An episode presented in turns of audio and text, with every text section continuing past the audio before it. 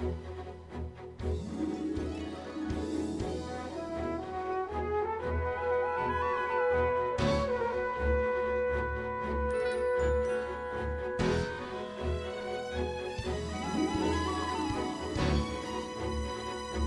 A very pleasant good morning to you. Welcome to VCY today. Here on this Friday morning, we're so glad that you've joined us and uh, here for the morning visit today.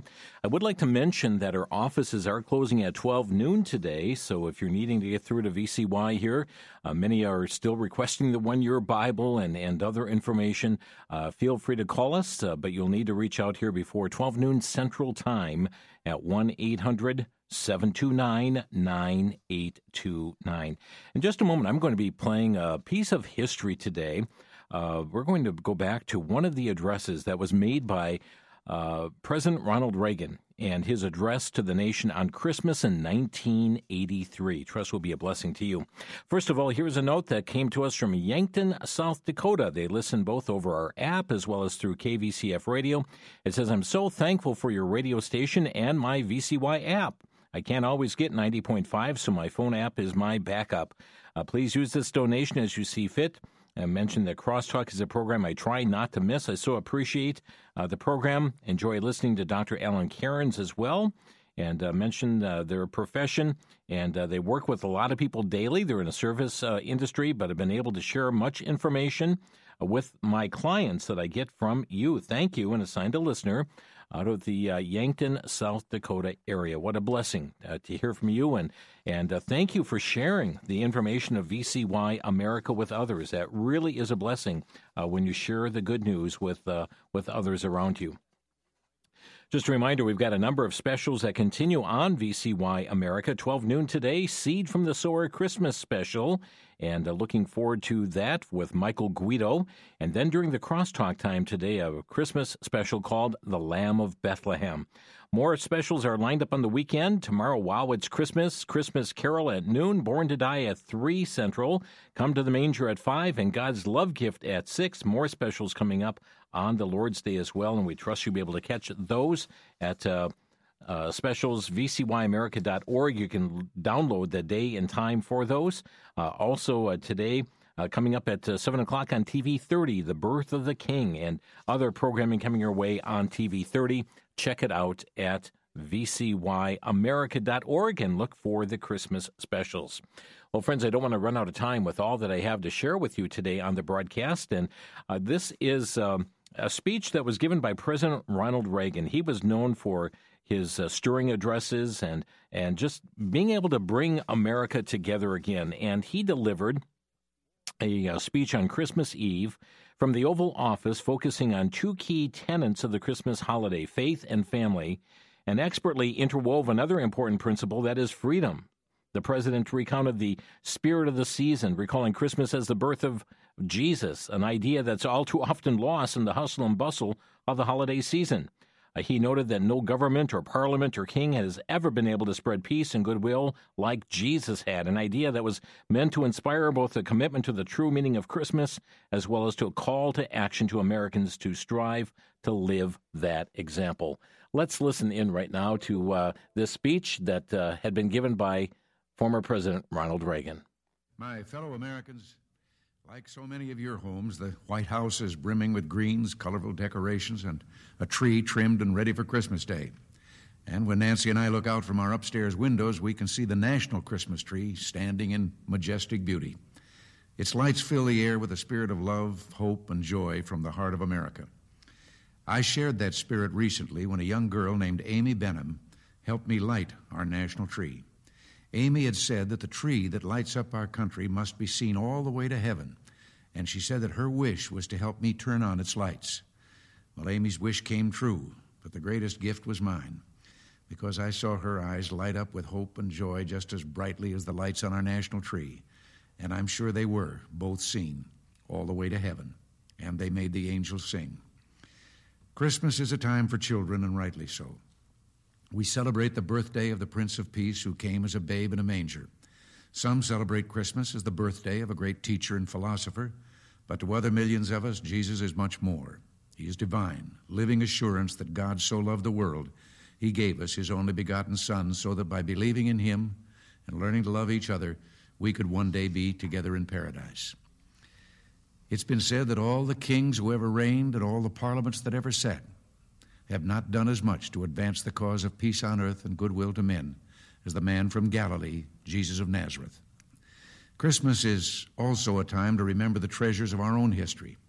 We remember one Christmas in particular, 1776, our first year as a nation.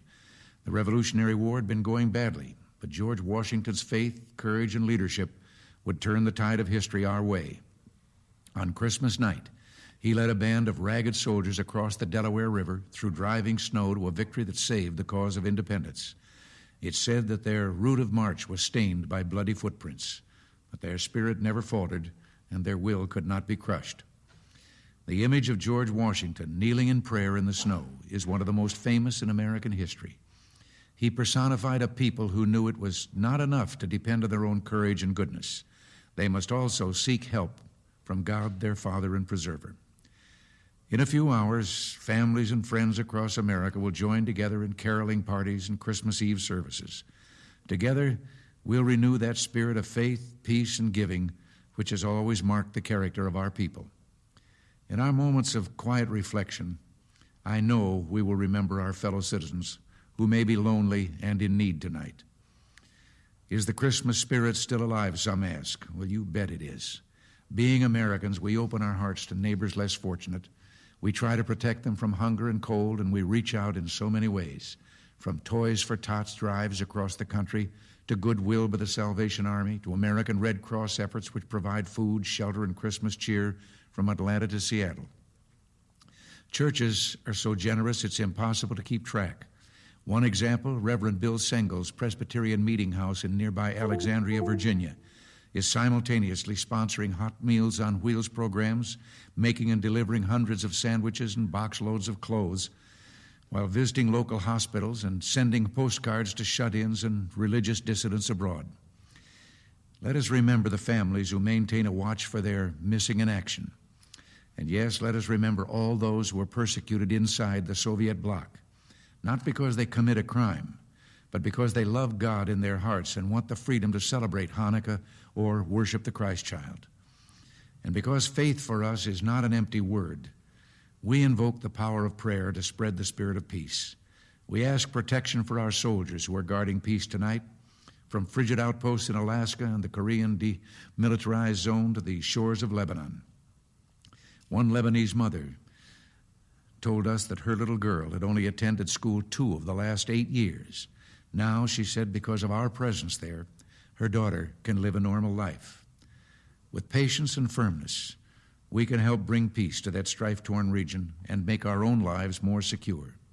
The Christmas spirit of peace, hope, and love is a spirit Americans carry with them all year round everywhere we go. As long as we do, we need never be afraid, because trusting in God is the one sure answer to all the problems we face. Till next week, thanks for listening. God bless you and Merry Christmas.